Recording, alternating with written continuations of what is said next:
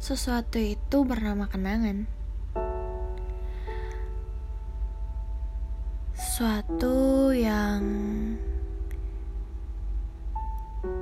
usang, ibaratnya kita letakkan di satu tempat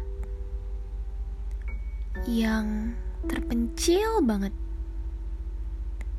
yang udah debuan, tapi tanpa sengaja terkadang kita menemukan tempat itu. Di mana di sana kau bisa ngebayangin rasanya, bahagianya, sedihnya, yang bisa bikin kamu senyum-senyum sendiri, atau malah menitikkan air mata. Iya, sesuatu itu namanya kenangan. Sesuatu yang mungkin gak akan pernah terjadi lagi.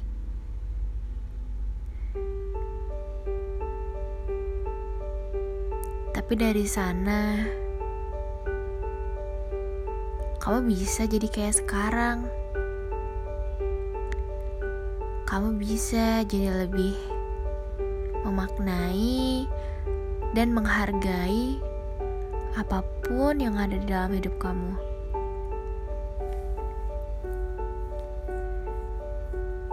Sesuatu yang gak perlu sering-sering untuk kita datengin, cukup sekali aja sesekali dilihat untuk ditutup kembali.